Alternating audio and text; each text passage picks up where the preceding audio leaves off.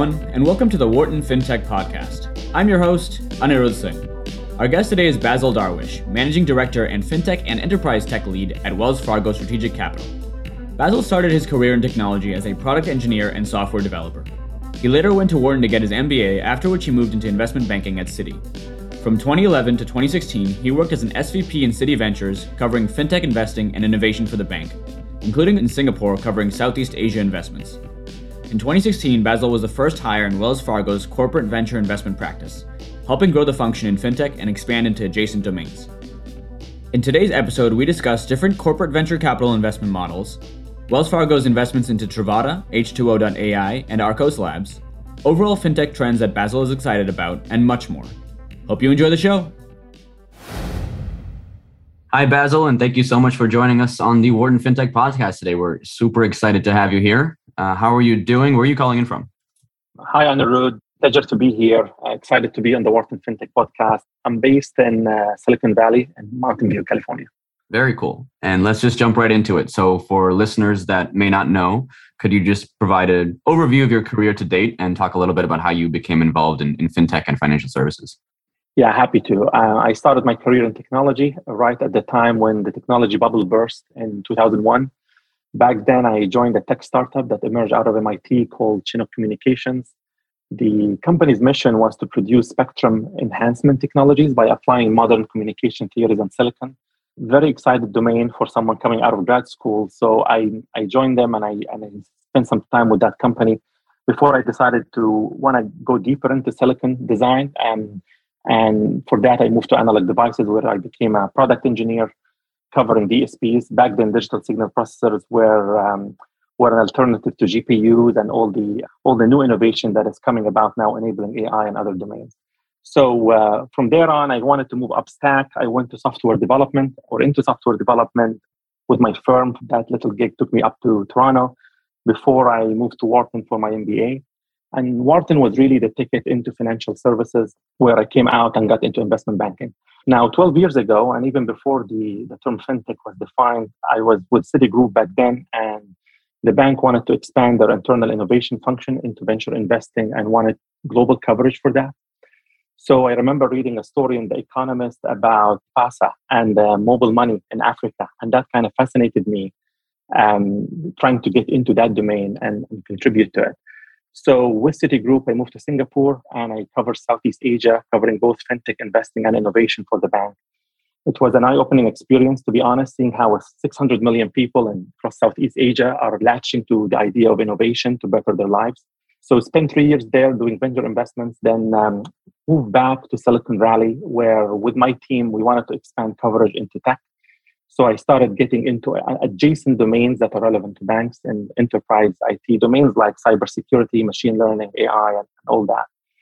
So I spent a few years there before I, uh, I joined Wells Fargo. I was the first hire here in what you may call a corporate venture investment practice. The idea was to grow the function in fintech and expand in adjacent domains and been here for six years now and we're very happy with how much we've scaled and, and what we've achieved in this period but that's really in kind of in a nutshell how I got into venture investments and um, and particularly fintech and IT. Very cool. And it's interesting you mentioned M-Pesa as one of the articles that kind of inspired you to enter the space. That's actually, if I remember correctly, the, the third case that we read when we started, when like you, st- you start at Wharton and the first class that everyone takes, that's one of the cases. So it's definitely an interesting company. I'd love to hear a little bit more about your time at Citi Ventures and kind of compare it and contrast it with Wells Fargo do both companies kind of approach their venture investments the same way or does one look for synergies with the bank versus you know investing as a standalone activity? Yeah you know good question. So as you might know the corporate venture capital or you may call it sometimes strategic investments model has been around for almost 20 years. I think it's continuously evolving and improving and has accelerated in recent years now, about my group, maybe in general, before we get to specifics. So, at Wells Fargo Strategic Capital, we seek to partner and, and, and, and invest in visionary founders and CEOs on their journeys to build great companies. In my group specific focus now on fintech and IT, we also seek to leverage equity investments to bring technology based innovation into the bank. Now, to your question about what differentiates our fintech investments group from other CVCs in the space, maybe I'd say that we equally focus on both important points that you mentioned the question. Uh, on one end, organizationally, we are not a separate CVC unit. Um, rather, we sit in the bank itself, which enables us to be effective in identifying synergies between the companies that we invest in and the rest of the bank, whether on the fintech side or the uh, technology infrastructure side, as mentioned. So, from that perspective, I believe we have a meaningful track record. It's always easier to reach out to my colleagues and, and within the bank whenever we see something that could benefit them or could benefit our portfolio companies. Now, on the other end of the spectrum, we still also view our investments as a standalone business activity. We're continuously refining the process, and I believe we now have a streamlined operation, whether it's on the sourcing, analyzing, conducting due diligence, and investing in companies in a timely fashion. One thing maybe unique about our practice that is not generally common in other CVCs is that we also have the flexibility to lead investments, issue term sheets, pull an investment syndicate together between VCs and corporate VCs and other peer banks into the mix to the extent that it can help our uh, our portfolio companies. So that's one one thing. I believe this model where you kind of bring both both uh, worlds of a strategic investments function that you always focus on synergies and and want to materialize and achieve those, but also at the same time kind of the focus or the operation of a financially driven VC or growth capital operation because there's aspects or good practices around operations there that we need to have if we were to operate in this space.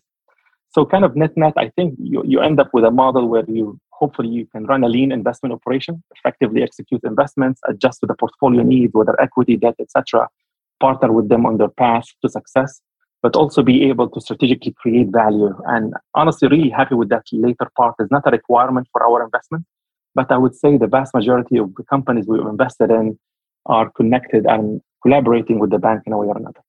Very cool. And do you at Wells Fargo Strategic Capital have a preference for stage or geography or sectors within fintech that you like to invest in?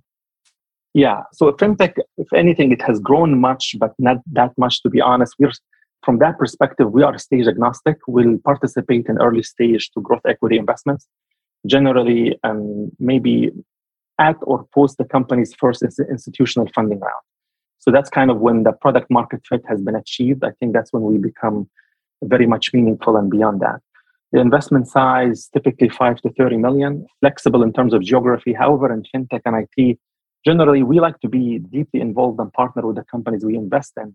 So I would say generally focus on North America and the major venture investment hubs. So far, our companies span North America, and we have one in the UK on the fintech side. Got it. And I and I have to imagine being part of such a large uh, company like Wells Fargo makes deal flow a little bit easier. Am I right about that? Do, do you find that deals tend to come to you and people are hoping to make Wells Fargo an adopter of their product? That's a great point. We always kind of discuss with among us is it uh, how helpful it is and and etc. I would say all things considered, it's been beneficial to sit within a large bank from a deal making perspective. When we first started this function, it was mainly on the sourcing side where we bring the companies, and introduce them to the bank I think over the years, I guess, with the word being put out there through the investments we've made and the partnerships that the companies have with the bank, I think kind of the deal flow shifted where we're now seeing some meaningful flow come through the bank. So the fabric we've created, the partnerships within the bank, whether in our peers in innovation and in digital and technology, they bounce ideas by us and we bounce ideas by them. So I would say net net, been very helpful, particularly in the fintech side, to be part of a large bank operation like that. I've had the, the pleasure of having a few different VCs on the show, and I'm always surprised by the range of how they approach different investment opportunities.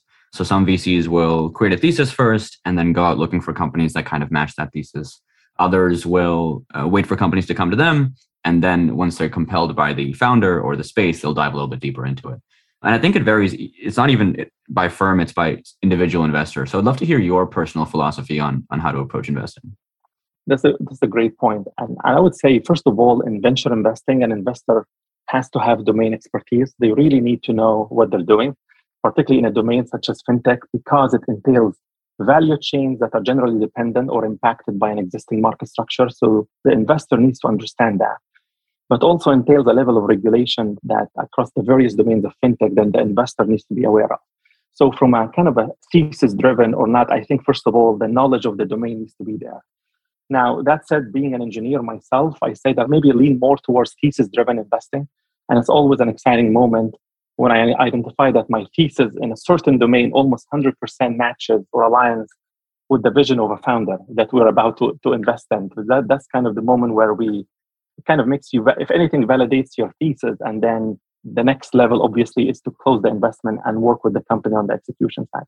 However, on this topic, maybe I wanna I wanna mention something important. I don't think the investment thesis gets formed in in the first place in a vacuum. I think over the past 10 years, I've benefited of, of, being running and being part of a VC function within major banks where we're seeing, first of all, across several geographies, we see the challenges and we see opportunities where maybe new innovation and new fintech capabilities could, could come in. So, on one end, that guides that thesis development. But however, on the other end, I guess at the flow of hundreds of fintech startups that we see every year, it feeds into refining that thesis. So it's really I would say maybe leaning more thesis driven, however, guide that thesis driven by what we see in the market.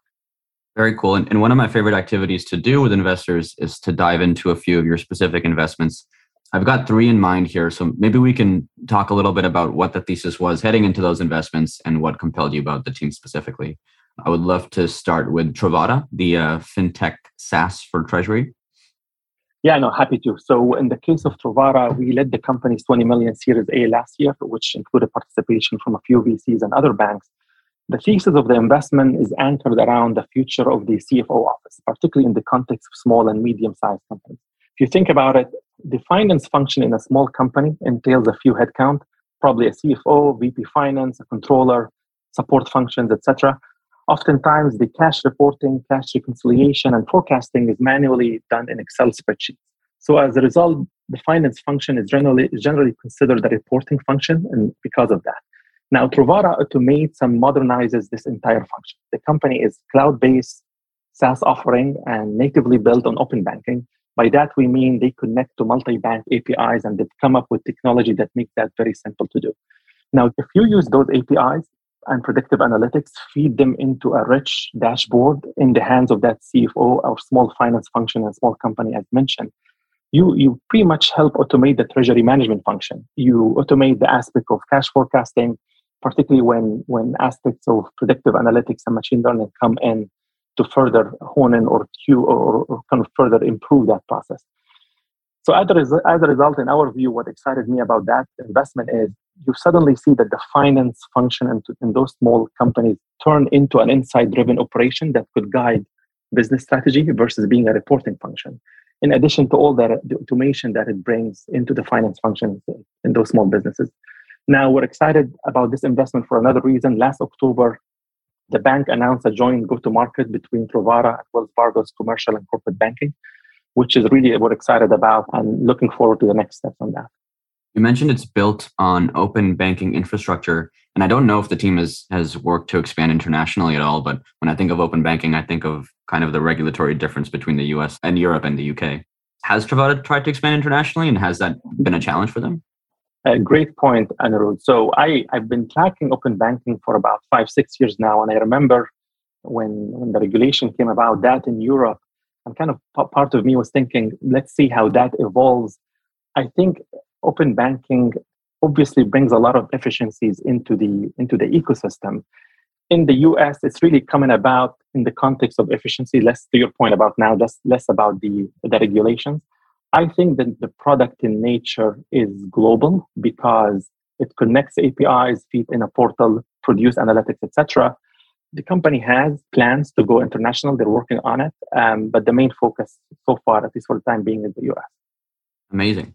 Uh, let's move on to the next startup then, which is H2O.ai, uh, an enterprise machine learning platform. I uh, would love to hear kind of the same thing, kind of your, your thesis heading into it and, and what the company's working on right now. Yeah, sure. So in regards to H2O, and this has been a deep relationship since we first invested. So we led the company's 40 million Series C along with NVIDIA in 2017, participated in the two subsequent rounds in the Series D and most recent in 100 million Series E announced about a month ago. Now, in regards to our investment thesis, I'd say seven, eight years ago, machine learning and AI capabilities related to financial services in general were limited and generally offered by startups as applied AI, maybe let me call it closed box. So the closed box abstracts the technological complexities and offers the point solution. I would say maybe mainly focused back then, those use cases were focused on domains such as fraud detection, um, record reconciliations, and all that.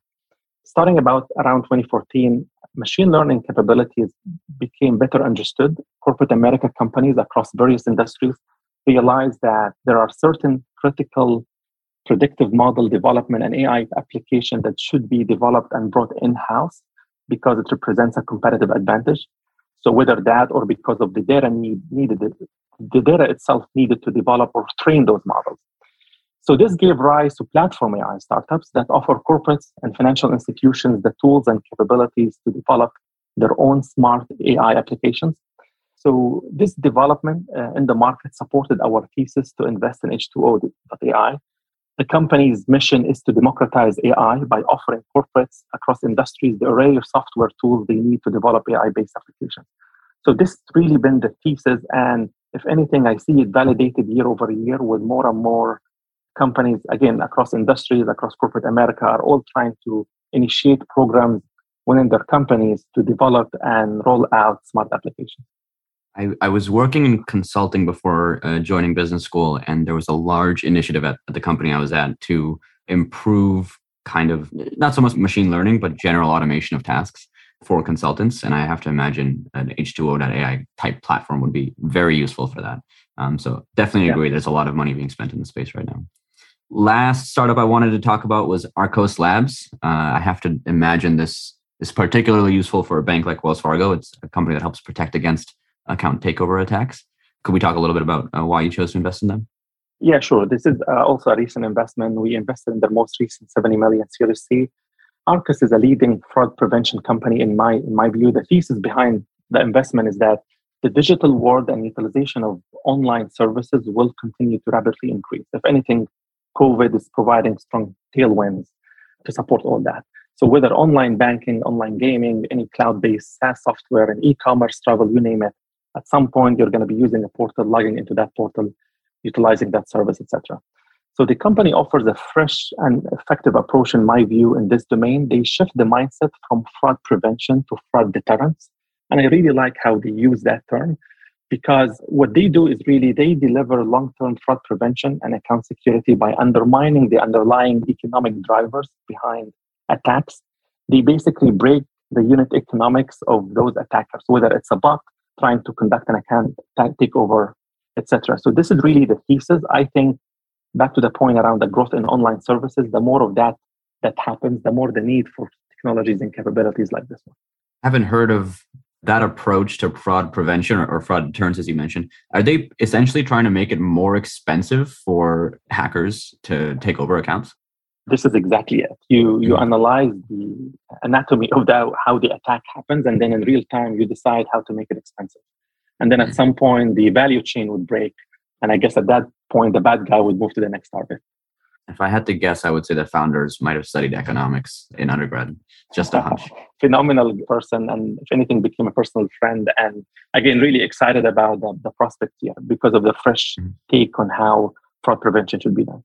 I bet you have a unique lens on, on this next question, which is frequently you hear about banks shifting their mindsets towards fintech companies maybe 10 years ago uh, they weren't as willing to partner with these companies, and more recently, they are have become more willing. Have you seen that kind of shift either from your time at Citi or, or here at Wells Fargo?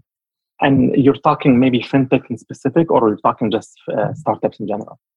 That's a good question. I I was talking fintech specifically, but if you've seen a change in either, that'd be that'd be interesting to hear.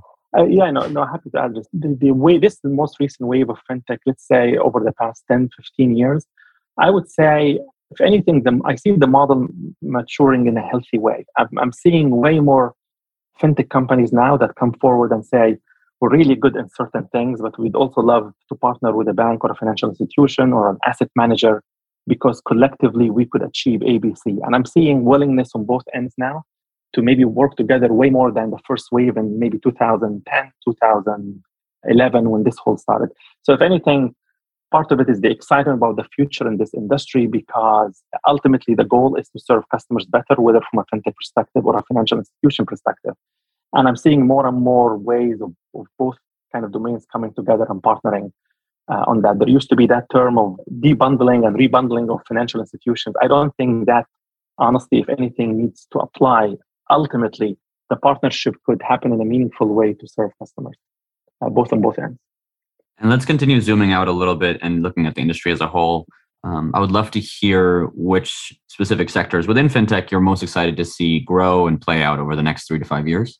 So in fintech, I think two domains that come to mind, very much like the B2B fintech space. I think there used to be much attention on the B2C side, and I'm seeing much growth now on the B2B fintech side, things that in the domains such as treasury management, payables, receivables, reconciliations, and all that. So that's one angle. Um, the other angle on the maybe retail side is on the um, vertically integrated payments. It's a theme. By that, what I mean is removing the friction and embedding innovative payment solutions in a seamlessly in a use case itself, whether it's paying a healthcare bill or paying rent or etc., in a way that improves the customer experience. It becomes a one-stop shop where you're getting the service and the payments embedded in that. So this is a theme that I very much like. We have a company in our portfolio called Greenlight that is focused on financial literacy for kids where payments is seamlessly embedded in the solution. And I think this is applicable in other domains as well. Now, we also focus on enterprise software. It's one of the growing areas of focus for us is cybersecurity. There's been a kind of a new security paradigm in the industry for a while called zero trust environment, where you assume your infrastructure, there's no trust there, and you need to secure it at every level. So I'm starting to see from a venture investing perspective more capabilities now coming and actually delivering on this new paradigm. And we're excited about the prospects there and the investments that we could make. The, the, the next wave, maybe, or at least what we're seeing now into the short to medium term is AI and machine learning coming into the cybersecurity space and enabling that ability of tracking activity, surfacing any outliers, and enabling that zero trust environment protection my experience with zero trust environment is that it puts a decent amount of burden on on the user. So if you could find a company that manages to streamline the the user journey, uh, that'd be greatly appreciated. This is a great point because to the point about AI and machine learning, so to the extent only show up the or only enable certain protection, etc. And if you suspect enough using intelligent machine intelligence that there is something that needs to be flagged. So, but uh, very, I completely see what you're saying, and and this is the whole idea of capabilities that are usable, but at the same time wouldn't wouldn't negatively affect the user experience or the operational efficiency. On the flip side of the previous question, are there any verticals within fintech that you're a little bit bearish on, or or maybe if a startup operates in that space, they need to have a higher burden of proof for you to get excited about them? Great point. I wouldn't say necessarily bearish, but maybe I see there's a current hype around the buy now, pay later domain. And I see it now not only in e commerce, I see it in physical goods, I see it in healthcare. So, purely from a venture investment perspective, I would say I'd like to see how this domain plays out on the medium term if we were to ever consider from an equity investment. Yeah, I think for, for buy now, pay later, it's very important that those companies can show that users that use the product are still financially healthy going forward. And that that is yep. simply a function of time for uh, you know to get an answer to that question. Completely agree. And then the technology strengthens over time and improves but it's just one domain that i'm, I'm curious to see how it plays out. Amazing. Um, so the last thing i wanted to do today was just ask you a few rapid fire questions to help the uh, listeners get to know you a little bit better. Hoping to get answers here in 10 seconds or less. Are you ready to go? Sure. Let's do it. Uh, what is your favorite hobby um, I would say hikes with my daughters. Nice. Uh, what is something that most people don't know about you? How I landed in venture investments. It's uh, it's a long story, so but, but, this is really something maybe we'll catch up on at some point later. Uh, what was the last movie you watched? And nothing recent, to be honest, comes to mind. But I do read uh, a lot. I'm, I'm now reading actually a book uh, called The No Rules Rule uh, by Reed Hastings. I don't know if you read it. It's phenomenal book so far on organizational behavior and how to enable innovation. Very cool. I'll have to check it out. Last question for you. You can take a little bit longer on this if you'd like. Uh, what are you most looking forward to in 2022? I would say just just seeing this most recent wave of COVID. I would say hopefully it abates and we we get to a, maybe an operating model that is if anything it's for the younger ones to be able to get back to normalcy. So i'm kind of honestly looking forward to uh, improvements on that front. I mean it's not in our control but we all do our best. Yeah you mentioned you have daughters and it, it, i'm guessing they're in of school age so it's definitely tough for for, for people going to school right now to make yeah. to kind of live a normal life. that's a, the, that said, they've done very well on Zoom. I was impressed by how effective, yeah. at least the older one, been, been able to sit through uh, Zoom classrooms for uh, for six, seven hours a day. Yeah, sometimes better able to adapt than certainly I was with Zoom classrooms. Right, absolutely. yeah. Basil, it's been an absolute pleasure today to have you on the show. Thank you so much for joining. Love the insights on a few of those investments that you've made uh, and your career journey. Uh, so thanks again. Thank you, Anirudh. Always, uh, always happy to uh, engage with Wharton and work with your club. So, uh, thanks again for the invite. It's been a pleasure. Thank you for listening to today's episode of the Wharton FinTech Podcast. If you like the show, please consider leaving us a review or letting us know in the comments. It means a lot and helps spread the word to more listeners. If you want more content from our fintech community, please subscribe to our podcast channel and find us on LinkedIn, Instagram, Medium, and Twitter at Wharton FinTech. There you will find interviews, articles, videos, and much more analyzing all aspects of the industry. I would also like to thank our editor, Rafael Austria, for his incredible work on our episodes. Signing off, I'm your host, Anirudh Singh.